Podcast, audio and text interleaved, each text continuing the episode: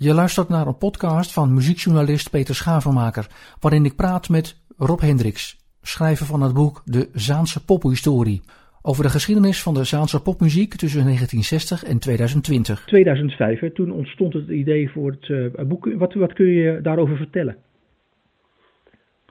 Uh, ik was al bezig in die tijd met uh, Zaanradio en ook met het schrijven voor de krant, recensies en artikelen over Zaanse bands.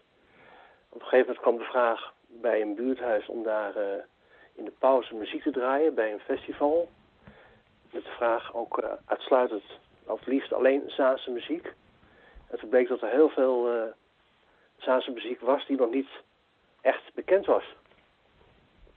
Ik dacht altijd aan een paar namen die eigenlijk iedereen kent. Margriet Essens, George Baker, Lucifer.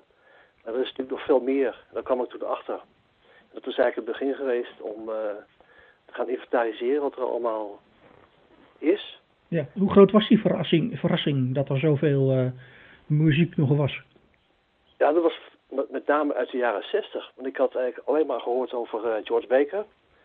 En die periode daarvoor eigenlijk helemaal niks. Ik wist wel dat er een hele levige beat scene was geweest met bandjes die hier speelden. Maar bands als Tackles, Names and Faces en vooral de indoor rock dat was, helemaal, dat was niet bekend bij mij. En bij veel mensen ook niet. Het was allemaal weer vergeten, blijkbaar. Dat was een grote verrassing. Vooral die indoor rock uit het begin jaren 60. Dat is natuurlijk nog uh, heel bijzonder als bandjes een plaat mochten maken. Maar het bleek dat de rollers al zes of zeven singles hadden uitgebracht. Begin jaren 60. Dat was wel een grote verrassing. Ja, was, was er veel bewaard gebleven van die bandjes met name uit de jaren 60? Uh, bijna niet. Alleen van bands die uh, op plaat zijn verschenen. Via, via een reguliere pla platenmaatschappij. Dat was op zich al bijzonder als je een plaatje mocht maken. En dat gebeurde vaak na een talentenjacht. Als je dan winnaar was. Eerst een proefopname en dan misschien dat er dan een single werd uitgebracht. Dat is niet altijd zeker. Dus de bands die een single hadden, zoals Tackles en and Faces en de Coopers. En ook John Hatton en Devotions. En natuurlijk die bandjes, er waren er ook twee. Dat was heel bijzonder. Voor die tijd. Ja, ik, ik, las, in jouw boek, ja, ik las in jouw boek dat uh, onder andere Hans Bouwens, George Baker, ook uh, behoorlijk ja. geïnspireerd is door de indoor rock. De, ja, je, je boek gaat zelfs nog verder terug in de, in de tijd. Je begint eigenlijk het verhaal, een uitgebreid boek, enorm veel hoofdstukken, zeer interessant en heel erg diep. gaat het in op, op allerlei stromingen, komen we zo meteen nog wel even over te spreken. Je, je ja. begint met Dirk Witte, de Zaanse ja. houthandelaar. Die ja. mijn eerste heeft gecomponeerd, het meisje van de zangvereniging. Die, dat onder andere zometeen te horen is met, in de versie van Jean-Louis Puisuis uit 1914. Witte overleed in 1932. Is dat eigenlijk voor jou het begin van de Zaanse pophistorie, de titel van je boek? Ja, zeker wel. En vooral het nummer Mens durft te leven. Wat natuurlijk een klassieker is geworden na, na de hand. Maar ook uh, zijn sociaal bewogen teksten. Wat helemaal past bij de Zaanstreek. Zaanstreek is altijd een gebied geweest van uh, veel industrie en verzet. En illegaliteit en dat soort dingen. En dat, dat, dat, zie je ook al meteen terug bij Dirk Witte, de houthandelaar. En zijn teksten. En ook eigenlijk bij Renati uit dezelfde tijd. Renati was een tijdgenoot, Klaas Vink. En die schreef ook liedjes. En op dezelfde manier probeerde eigenlijk liedjes te slijten bij uh, reeds gevestigde artiesten, voornamelijk revueartiesten, zoals Willy Derby en uh, Jean-Louis Pissis. En als die dan het nummer uitvoerde, live, zo ging dat toen nog, dan, nou, dan had je het al bijna gemaakt, zeg maar, als artiest. Ja, het interessante, het interessante van de Zaanstreek is, het oudste industriegebied beschrijf je ook van Nederland en van Europa. Eh, onder andere door ja. de houtverwerking hè, en door de windmolens, de scheepswerven en natuurlijk ja. de voedselindustrie. Wat voor rol ja. heeft dat gespeeld in de opkomst van de popmuziek? Nou, met name het amusementsgedeelte, denk ik. Het verenigingsleven en de, de zaaltjes. Vooral de, de, grote zalen, de bal, na uh, evenementen die uh, natuurlijk overal plaatsvinden. Maar vooral in de Zaanstreek uh, heel talrijk waren in die dorpjes. Een klein café met een grote zaal erachter waar dan de verenigingen hun avonden hielden. Die werden dan afgesloten als bal na door, door een bandje of door een orkest. Ja, want je maakt in het boek een vergelijking. Hè? Je zegt onder andere Den Haag was natuurlijk jarenlang de biedstad, hè, vanaf de jaren 60. Maar in de Zaanstreek was er juist, eh, ook in vergelijking met, met Den Haag, een live traditie. Je, je ziet ook in, in je boek geef je tientallen voorbeelden, misschien wel honderden, honderden voorbeelden als je het allemaal met elkaar optelt. Dat bijna in elke, elk dorp en elke stad de zaaltjes, zalen zijn, buurthuizen. er is een speciaal extra hoofdstuk, extra hoofdstuk over geschreven. Hoofdstuk 10 gaat daar speciaal over. maakt dat zeg maar de Zaanstreek op die manier bijzonder? Ja, vooral al die zalen. Dat is wat bijzonder. Dus Zaanstreek is eigenlijk een cluster van zeven of nou, zeg maar tien dorpen. Met allemaal hun eigen zalen. En uh, dat kwam natuurlijk ook in de jaren zestig door de, door de verzuiling. Je had katholieke zalen, je had protestantse zalen. En zeg maar, neutrale zalen, openbaar. Dus al, bij elkaar opgeteld waren er heel veel plekken om uh, te spelen voor bands. En er waren ook heel veel actieve figuren die die bands dan naar de Zaanstreek haalden. Dus dat kon dan zomaar voorkomen in de weekend dat er twintig uh, bands optraden, her en der in de Zaanstreek. Ja, en dat heeft, dat heeft er dus ook voor, eh, voor gezorgd dat er een hele uh, snelle en grote opleving is geweest in de Zaanstreek. Met ontstaan van ja. bandjes en omdat ze altijd de gelegenheid hadden om te spelen. Ja, dus eigenlijk al begonnen met 1964 met de Beatles. Dat was eigenlijk het omslagpunt. Voor die tijd was er, werd er vooral natuurlijk gecoverd. En was uh, zeg maar, de muziekmarkt nog een beetje in de handen van uh, volwassenen. Mensen in driedelig, driedelig pakken. Ja, we spraken net al even over Hans Bouwens, hè, George Baker, die geïnspireerd werd door de, uh, de Indo-rock. Hij kwam zelf ja. uit Horen en uh, Wormer 4. in het boek beschrijf je ook over de shadowbandjes de Black Birds en de Melody ja. Strings uit uh, Cromanie, die in 1961 onder andere muziek maakten. En in 2000 ja. opnieuw hun materiaal uitbrachten. Ook Jacques Kloes van de Disneymans Band, hè, die in 1963 een van de leden was van de Baby Rockers. En, Baby George, Rockers, Baker, en, George Baker was lid van de Wildcats. Hè, dat gaat, wordt beschreven in hoofdstuk 8. En natuurlijk ja. de, de beat in, in Blokker en nou, de grote beatbands in de Zaanse streek. Onder andere in de Waakzaamheid. En een grote gelegenheid in Koog aan de Zaan. Zijn dat eigenlijk de, de, voorbeeld, de voorbeelden van die periode hè, waarin zeg maar de, de, de Cliff en de Shadows bandjes en de bands die geïnspireerd waren door de Beatles en de Indo-rock uh, op hun hoogtepunt waren? Het was een beetje een ondergrondse scene natuurlijk, omdat het vrij heftige muziek was. Dat bleek ook toen George Baker begon met, uh, met de Wildcats. Was dat veel te heftig nog voor de meeste zalen hier in de Zaanstreek. Dat was vooral nog amusement. Publiek moest niet, moest niet al te harde muziek voor de kies krijgen. Ja, en die hadden, niet alleen, die hadden niet alleen succes in de Zaanstreek, maar die hadden ook uh, succes op televisie. Je schrijft bijvoorbeeld ja. over de Devotions, die in, op 20 mei 1966 in het uh, NCRV-programma Tiener Magazine speelden, met I'm ja. Gonna uh, Say. Zometeen luisteren we naar de Tackles, een van de populairste bands wat betreft de Zaanse pophistorie. in, en ja. in die Shadows tijd, en die gitaarrock. Uh, ze deelden in juni 1967 zelfs het podium met uh, een van de rijkste bands aller tijden, The Pretty Things. Pretty in een uh, volle zaal, ja, in de Lindeboomschool. Wat voor soort band ja. was dat, de Tackles? Ja, een beetje, een beetje zoals de oude Kings. Gegeven de, Tackles zijn begonnen als de Vibrations, met, ook weer met Cliff repertoire, Cliff Richard en de Shadows. Dan ook met zang erbij. Er waren natuurlijk deels instrumentaalnummers en deels zangnummers. Maar op een gegeven moment hoorden zij you, really, you Really Got Me van de Kings. Toen besloten ze om de naam te veranderen en ook de muziekstijl en meer richting uh, de Kings te gaan. Rhythm and Blues, zoals de oude Kings nog klonken en ook de oude Rolling Stones. En zo zijn de tackles eigenlijk uh, overgeschakeld op uh, ja, beat, ruige beat. Ja, zijn, zijn er nog le leden van de tackles in leven? Ja, zeker. Volgens mij allemaal nog. Op één na. Dirk van der Horst die is overleden. Die heeft later ook bij de Disney's Band gespeeld en bij BZN, Volendam. En die is een jaar of tien geleden overleden. En die Huisman ja. zegt op pagina 203 in jouw boek... Margriet Eshuis is uh, onderschat. Ze ja. hoort, behoort tot de bovenklasse. Um, nou valt het me wel op, eerlijk gezegd in je boek... dat uh, de aandacht voor Margriet Eshuis um, niet echt heel uh, groot is... in één heel groot uitgebreid hoofdstuk zoals je, dat wel met andere onderwerpen doet. Heeft dat een sociale reden? Nee, het, het is zo dat Margriet Eshuis op verschillende plekken naar voren komt. Het begint al met, met, met uh, muziekschool, Eshuis. En haar eerste bandje, de Bright Stars. Toen was ze acht jaar. En vervolgens nog een aantal bandjes in de jaren 60 waarbij zij voornamelijk actief is als instrumentaliste. Zij speelde gitaar, accordeon, piano. Dus heel veel instrumenten. Op een gegeven moment is Henny, hebben ze elkaar ontmoet en heeft Henny ook een tijdje gedrumd in een van die eerste bandjes van haar. Maar zij komt steeds weer terug in de loop der tijd, in die afgelopen 40 jaar, zeg maar. Tijd dat Lucifer ontstond was begin jaren 70. Die band was opgericht door Henny Huisman. Maar Margriet is er pas later bijgekomen. Want de eerste bezetting bestond uit Dirk Buisman, Henny Huisman en Brenda Barthelemy, gitariste, oud-gitariste van de Neemse Faces. Op een gegeven moment is Brenda gestopt en toen is Margriet daarvoor in de plaats gekomen. De eerste single is nog opgenomen met, uh, met Brenda, Morning Sun. Maar de tweede single werd opgenomen met Margriet. En de derde was House for Sale. Dat was de doorbraak. Ja, zeg maar dat Morning Sun, wat we zo meteen hoorden, dat was met je eerste zangeres. Ja, klopt. De manier waarop je dus uh, Margriet in het boek hebt verwerkt, is eigenlijk jouw manier.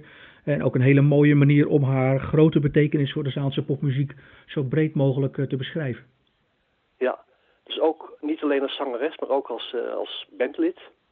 En later ook natuurlijk solo carrière. En zij komt, in heel veel hoofdstukken komt ze toch terug. Hoe zou je haar betekenis willen omschrijven? Nou, heel groot voor de Zaanstreek, omdat ze altijd ook hier uh, is gebleven. Ze heeft ook altijd de eigen plan getrokken. Nooit uh, aangepast, of repertoire aangepast, altijd gekozen voor uh, oorspronkelijk eigen werk. Ze heeft een unieke stem. Die is uit duizenden herkenbaar, dat zegt Henny ook in het citaat. Bovenklasse. Want ze stelt ook hoge eisen aan het repertoire. En ze heeft op een gegeven moment Maarten Peters ontmoet. En die is voor haar gaan schrijven. En die zegt ook in een eigen, of in een uh, interview, uh, dat Margriet geen makkelijke klant is. Ze stelt de allerhoogste eisen aan een compositie. Dus in vele opzichten is ze, ze is heel kritisch. En daardoor dus ook ja, groot en uniek, vind ik. Ja, is, is zij de beste ambassadrice voor de Zaanse pophistorie? Ja, zeker een van de beste, ja. Samen met de Kift, George Baker en de Ex. Dat zijn echt, dat zijn echt de grote namen. Ja, en het leuke is natuurlijk dat haar zoon, ja, het leuke is natuurlijk dat haar zoon Boy op dit moment ook weer furore heeft uh, als uh, producer van allerlei uh, muziek. Komen we straks in dit programma nog over te spreken onder ja. de naam Presto. Dus de, de generatie S-huis, de invloed van de generatie S-huis in de muziek in de Zaanstreek gaat voort. Ja, de muziekschool en dan vervolgens Margriet. En dan ook haar zoon die uh, ja, ook eigenlijk opgroeit met muziek en op een gegeven moment op zolder een, uh, een pc vindt. Waarmee hij dan uh, beats kan gaan maken. En zo in de hiphop terechtkomt. In, in je boek op hoogste 8 schrijf je over de eerste Zaalse top 40 successen. En ook de Amerikaanse hitnoteringen van Little Greenback. De single die door Lex Harding als eerste werd gedraaid op 5 oktober 1969. Dat is ja. misschien toch wel het exportproduct van de Zaanse pophistorie. Dat is wel het bekendste nummer geworden. Wat is de betekenis geweest van de Disneyman's Bands? Nou, toch een aantal goede soulhits, vooral begin jaren 70. Met name Ticket To, Matter of Facts, The Show. Dat is een combinatie van uh, hele goede muzikanten en uh, een geweldige show. Dat was ook een handelsmerk en dat was ook een beetje inspiratiebron voor Roberto Giacchetti later. Ja, voor Robert Jack, hè, de, de, de communistische schoolband van Jeroen Boy. Hè, zeg maar het basis, de basis eigenlijk van uh, Roberto Giacchetti en de Scooters. Ja. En uh, Robert Jack als toetsenist. Eigenlijk nou, op dreef geholpen door Angela Groothuizen van de Doridos. Die natuurlijk haar ingangen had. en het aardige is dat, dat ik ook zag dat Benjamin Herman, de beroemde saxofonist, ook een, een, link had met Roberto Giacchetti en de Scooters. Ja, via school. Kak en de Binkies eerste bandje, er zat uh, Ben Herman in, samen met uh, Jeroen Boy. En Ben Herman duikte ook op verschillende plekken op uh, in verschillende bandjes her en der in de Zaanstreek. Waaronder dus ook een met Jeroen Boy. Ben Herman is natuurlijk de jazzkant opgegaan. Wel een tijdje bij de Pilgrims in het begin meegespeeld. En ook met een aantal Zaanse coverbands, zoals Caramba. Uiteindelijk is hij toch naar Amsterdam gegaan en daar prof jazzmuzikant geworden. Dan even over de Dizzy Bands band nog. Die wordt ja. veel, uh, door velen gezien als een feestband. Hè? De, de muziek is ook feestelijk. Ja. uh, is, dat, is dat een, een realistische weergave van wat zij hebben gedaan, muzikaal gezien? Nou, niet helemaal vind ik. Het is geen uh, oude jongens krentenbrood uh, lol, levert lang levert de lolbands. Zoals bijvoorbeeld Nederland uh, heel veel van die feestbands heeft. Het waren hele goede muzikanten. Op de eerste LP, Lucto et Merco, staat geen één, geen één hit op. Maar het is eigenlijk muziek zoals uh, Blood, Sweat Tears. Een beetje progrock, hoog niveau. Goede nummers, goede zang. Een schitterende bewerking van onder andere Eleanor Rigby van de Beatles. Die doet acht minuten. En op een gegeven moment zijn ze toch, uh, wat ze hits wilden scoren, een beetje concessies gaan doen en wat makkelijkere nummers gaan maken, zoals die show en die opera. Waarmee ze dan toch in die top 40 uh, wilden komen. Maar het is zeker niet alleen een, een feestband. Ik heb ze twee keer live gezien. Het was echt, het waren fantastische muzikanten. Het was een combinatie van hele goede muziek en een geweldige show. Met amusement. Goede muziek met amusement. Dat was eigenlijk de kracht van de Disney's Band. Uit 1976 was dat uh, blijk dat het uh, morgen maandag is van Stampij. Eigenlijk Ja. de oerversie van de, de Dijk met zanger Huub van der Lubbe. En dat was een, eh, dat, wat, daar zit ook een interessant verhaal aan. Dat zij eigenlijk eh, ook een, een grote doorbraak hadden. Nou ja, alhoewel je niet echt, zegt, niet echt kunt spreken van een doorbraak in Carré. Waar, waarbij ze sp- speelden voor een eh, zaal van eerstejaarsstudenten, schrijf je in je boek. Die na Ja. drie nummers al wegliepen. Ja, ze speelden, je- ja. In jouw boek schrijf je op pagina 153 dat Stampij anti-disco speelde. Wat zijn nog meer leuke weetjes over, eh, over die band? Even kort het ontstaan. Uh, Huub van der Lubbe is begonnen in, eh, in de kerk bij Jan Boersen. Eigenlijk als opvolger van Hans Bouwers, opvolger van George Baker. Broersen, de, was de pastoor van Commonie, die was ook jeugdleider. En die begon met beatmissen, met een, met een beatband tijdens de mis om het jongere publiek naar de kerk te halen. Dus Huub was zijn opvolger. En zijn eerste band was Tenderfoot, dat was een schoolband. En die stond een beetje model voor uh, latere Stampij. Dus Stampij was eigenlijk Tenderfoot met een aantal blazers. Zij brachten ook wat Sweater-achtige muziek, Americana. Maar je had parallel daaraan natuurlijk de opkomst van de disco. De platte disco die hier in Nederland uh, enorm populair werd en zelfs de punk overvleugelde. In 1978 was Saturday Night Fever de best verkochte LP van het hele jaar. En in dat jaar kreeg Stampij de kans om een single te maken. Dus vandaar die anti-disco uh, stemming. En dat, dat hoor, hoor, je ook in het nummer. Blij dat het morgen maandag is. Het gaat eigenlijk over, over de platheid en de leegte van de disco. Uh, ja. wa waarom is de Dijk een, een, band die past in de Zaanse pophistorie? Omdat het de hele voorgeschiedenis en de aanloop van de dijk, wat de dijk nu is, is gevormd in, uh, in de Zaanstreek. Op een gegeven moment is de familie van de Lubbe naar uh, verhuisd, omdat pa in de kerk organist daar werd. En dus die jongens zijn muzikaal hier in de Zaanstreek gevormd, met name op middelbare school. Daar is ook de eerste band ontstaan. En die band die speelde dan natuurlijk ook in communie tijdens, tijdens de beatmissen.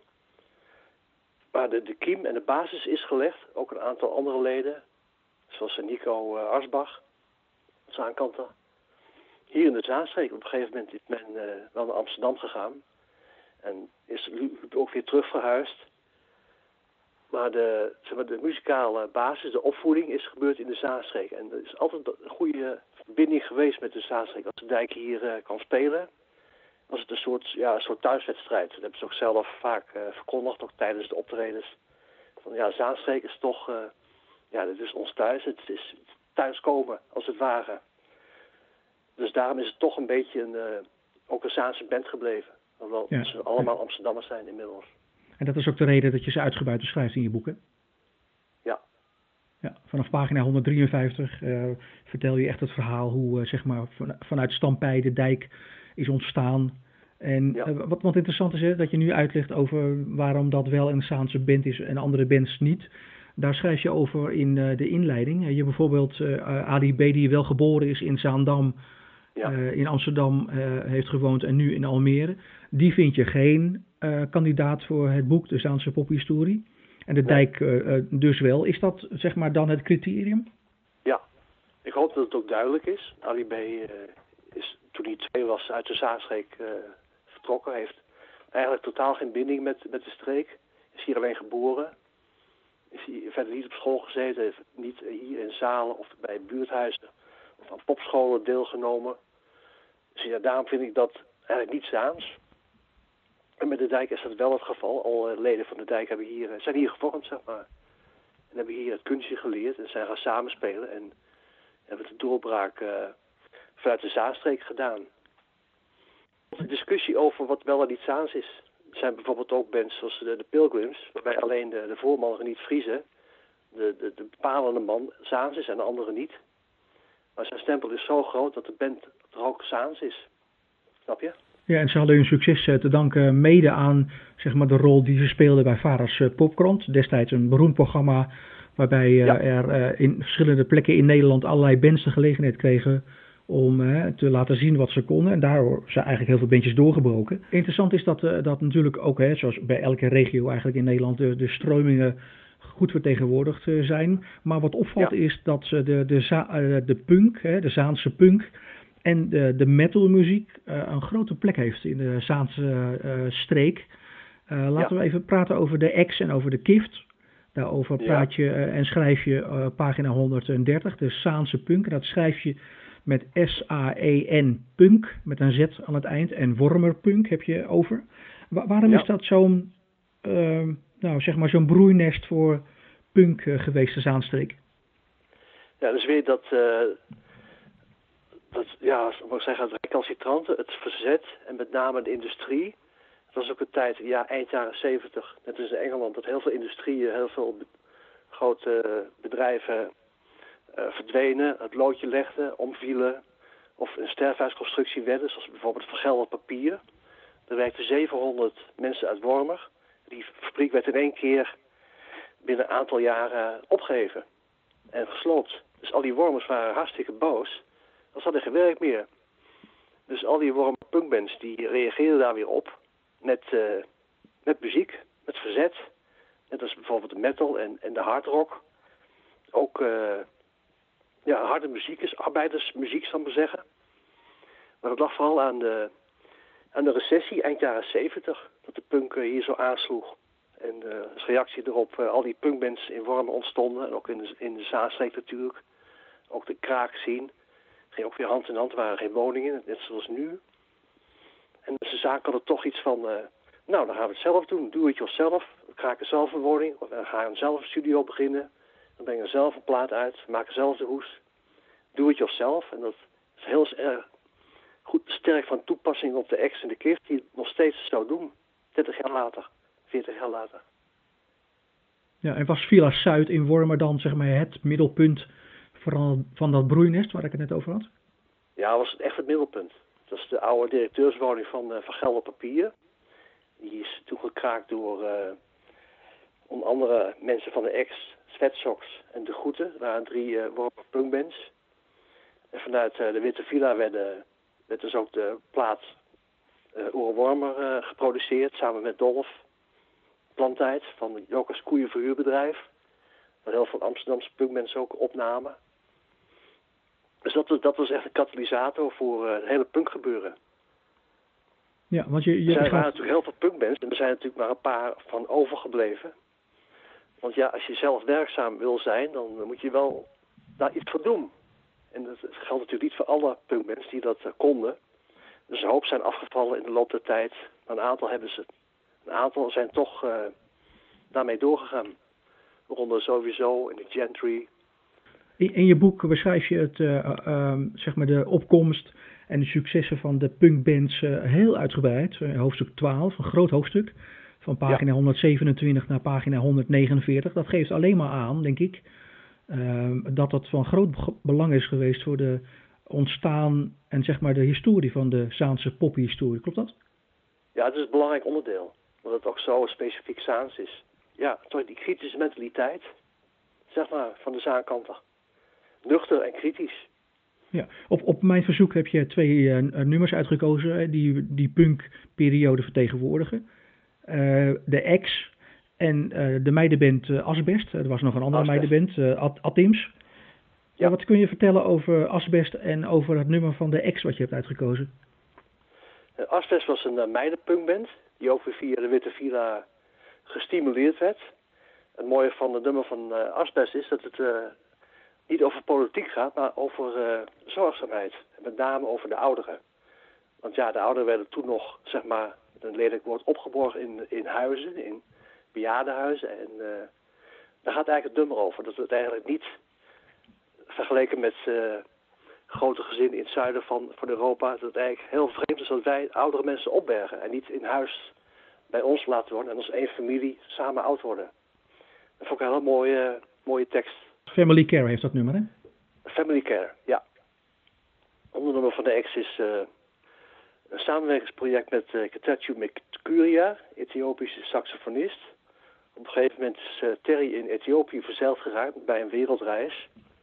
En hij werd gegrepen door de, de punkachtige mentaliteit en de punkachtige sound van de Ethiopische popmuziek. En hij vond het heel goed aansluiten op de band. En hij is toen uh, nog een keer teruggegaan met een aantal bandleden van de ex. Hebben ze daar uh, een tournee opgezet, echt gepioneerd. En op een gegeven moment die als saxofonist ontmoet. En die wilde graag met hun een plaat maken. Want hij vond ook dat de ex, ja, het was, het was ideale band voor zijn, voor zijn muziek. Hij wilde nog een plaat maken.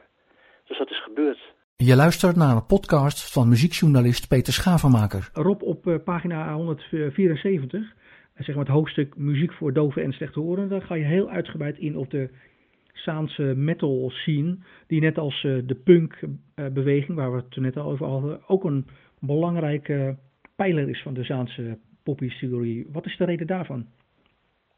Ja, een beetje ook zoals de punk, ook weer dat, dat harde, dat verzet. En ja, Zaanstreek was in die tijd een, beetje een gouden industriestreek met heel veel arbeiders. En arbeiders willen graag, vaak na het werk, uh, lekker uitgaan, uitspatten, harde muziek horen. Bij voorkeur uh, dus metal of hard rock of bluesrock. Dat is ook heel populair hier. En het geldt ook voor de punk. Er zit meer dat verzet element in. En de hardrock wel meer uh, het amusement met harde muziek. En de ja, wat de metal betreft waren een aantal uh, Zaanse bands die uh, voortrekkers waren in die tijd, in de jaren negentig. En dan praat ik over death metal, echte extreme, extreme hardrock varianten. Zoals Nembryonic, Consolation. Op een gegeven moment had Nembryonic ook een samenwerking met de Osteropossen uit Amsterdam. Een van de eerste Nederlandstalige hip-hop rapgroepen. En die hadden een geweldig samenwerkingsverband. En zo kwamen ze ook beide op een van de grootste festivals terecht. Die namen Open Air in Eindhoven. 100.000 man. En die metal had natuurlijk ook heel veel navolging, omdat er een, uh, een Zaanse metal platenmaatschappij hier gevestigd was. Ook weer uit het kringetje van Embryonic en Consolation. Vaak zie je dat wel, uh, wel vaker, dat met een paar mensen die de kar trekken, of mensen die goede ideeën hebben, dat daar zo'n groepje omheen wordt gevormd. En daar ook weer bandjes uit ontstaan. Een hele scene naar boven komt.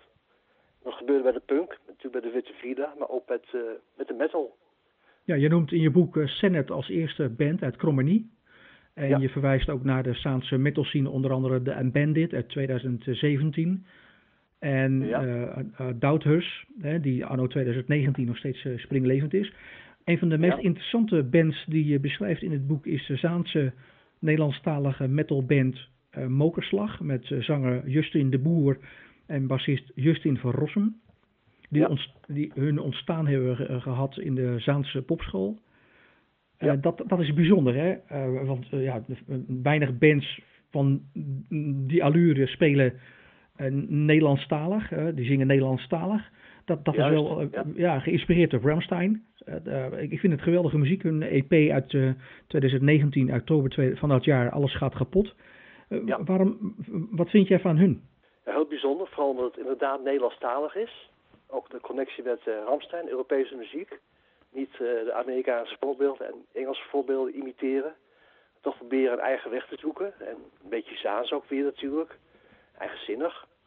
Maar vooral het Nederlandstalige. En uh, ja, heel bijzonder. Ja, wa waarom maakt het dit zo Zaans? Omdat het metal is, hardrock, harde muziek, industrieel, Rob, wat is nou de naam van die platenmaatschappij die heel veel hardrockbands uitbracht? Dat was Displeased Records. En bestaat niet meer? De reden, de reden dat ze begonnen met Displeased Records was dat de import van extreme metal zo ontzettend duur was. Die jongens die werkten bij uh, in Amsterdam, dat was een importzaak. En die vonden dat belachelijk en die zeiden van, nou, we kunnen die platen ook zelf importeren of distribueren voor een veel lagere prijs. Het hoeft niet zo duur te zijn. En zo zijn ze begonnen met een aantal bandjes uit Nederland, op een nieuwe bands. En een aantal Zaanse bands die ze zelf uitgebracht hebben. En zo zijn ze postorderbedrijf begonnen, Displeased Records. Met op een gegeven moment wel meer dan duizend titels. Een band uit Scandinavië, uit Italië. Dus het was ook al heel bijzonder, zo'n platenmaatschappijtje. Bestaat dit nog wel? Nee, op een gegeven moment uh, is het ook weer gestopt, omdat uh, ja, de cd eigenlijk een beetje ging verdwijnen. Mensen gingen steeds meer downloaden, de muziekliefhebbers, of via YouTube uh, luisteren. Dus er werd steeds minder verkocht, waardoor het niet meer rendabel bleek. Dus op een gegeven moment is het opgehouden. Ze hebben nog een tijdje iets gedaan met merchandise t-shirts en dat soort dingen. Om het gemis aan eh, omzet op te vangen. Maar dat is ook niet gelukt, helaas. Afsluitend van zeg maar alle blokken. We zijn begonnen helemaal in het begin van de jaren 60 en misschien nog wel daarvoor. Met uh, Dirk uh, Witte, de zaaghandelaar, de houthandelaar. Um, ja. Het interessante is dat nu, zeg maar anno 2020, er een aantal mensen zijn die eigenlijk de Staatse pophistorie op een hele goede manier vertegenwoordigen. Hè. Uh, Ruben Hoeken, de ja. zoon van, uh, en Rob natuurlijk, en Boy Eshuis, de zoon van, hè, Margriet Eshuis. Ja. Dat, is, dat is interessant. En de laatste, misschien uh, meest interessante lood aan de Zaanse pophistorieboom is uh, zangeres Wies, uh, Janne Rouwendaal, ja, ja. die onder andere de, de Amsterdamse popprijs heeft gewonnen. dat zijn eigenlijk misschien wel de drie namen die op dit moment de muziek bepalen uit de Zaanstreek. er is nog genoeg muziek en genoeg te zien. Um, ja, ook de hip-hop, hè? Jonah Fraser, die bekend is geworden met uh, New Wave, de, de, het collectief van een aantal Nederlandse rappers die een schrijverskamp hadden gedaan. En daarmee ook uh, de, de, popprijs hebben gewonnen in 2016. En daar is het ook Jonah Fraser. En die heeft later ook weer een contract gekregen bij uh, Topnotes label van Kees de Koning. Dat ook inmiddels al 20 jaar bestaat. En dat is ook een hele grote. Die, loopt echt in de voorhoede van de Nederlandstalige hip-hop van tegenwoordig. Ja, en Ruben Hoeken is weer hè, zeg maar toch wel het uh, exportproduct op dit moment van de Zaanse pophistorie. Hij, hij, hij maakte muziek met heel veel bandjes. De T. Lau heeft hij gespeeld, Roberto Sacchetti. Uh, ja. je noemt, hij wordt in het boek ster-gitarist van werkklasse genoemd. Een van de grootste Nederlandse gitaristen. Hij werkte met Beth Hart samen, de zangeres in 2016. Is hij zeg maar een, een van de, op dit moment de exponenten van de Zaanse pophistorie? Ja, zeker op bluesgebied. Dat is een van de weinigen die zeg maar na Reniet Vriezen in het popgebeuren groot is geworden. Het is natuurlijk voornamelijk hip-hop. Daarna wat er, wat, er, uh, wat de klok slaat. Maar bandjes na 1990 eigenlijk niet zoveel. Nou, dus wel Ruben Hoeken. En dan met name de bluesrock en de ook een beetje hardrockachtige stevige benadering. Ja, en Boy Eshuis, die onder zijn naam, uh, producersnaam Presto, ongelooflijk veel ja. bands heeft geproduceerd. Hè. Extins, uh, Ali B, we noemden hem al. Uh, ja. Duvel, Stix uit uh, Zolle. Het nummer wat jij hebt uitgekozen heeft hij samen gedaan met Stix. Uh, Laat maar gaan. Ja. Uit 2020. hoe, hoe zou je zijn invloed in de muziek willen omschrijven? Ook heel groot, omdat hij al vanaf het begin actief en erbij was. Met name in zeg maar de buurthuistijd van de hip-hop. Dat de hip-hop nog ondergronds was en probeerde om aandacht te krijgen in de media. Was hij al actief als beatmaker, als producent, producer voor heel veel uh, Zaanse hip-hop crews. Maar later dus ook uh, mensen die zijn doorgebroken, zoals Typhoon. Die in 2004 alweer uh, ook een track heeft geleverd. Dus hij is echt vanaf het begin van de hip-hop actief geweest en ook een katalysator geweest. En nog steeds. Speelt zijn moeder een rol? Heeft gespeeld. Maar hij heeft, hij heeft toch zijn eigen plan uh, getrokken. Het is, toch, het is toch een andere soort muziek die hij is gaan maken dan, dan zijn moeder of dan zijn, dan zijn ouders. zijn dan bijvoorbeeld Maarten Peters en Margriet Eshuis, wat meer het mainstream popgenre is. Is hij echt een beetje de harde kant gekozen van de hip-hop. Ja, maar het is leuk dat, het zo, dat zo'n familie Eshuis zo'n belangrijke rol heeft gespeeld in de historie van de muziek en, en de Zaanstreek.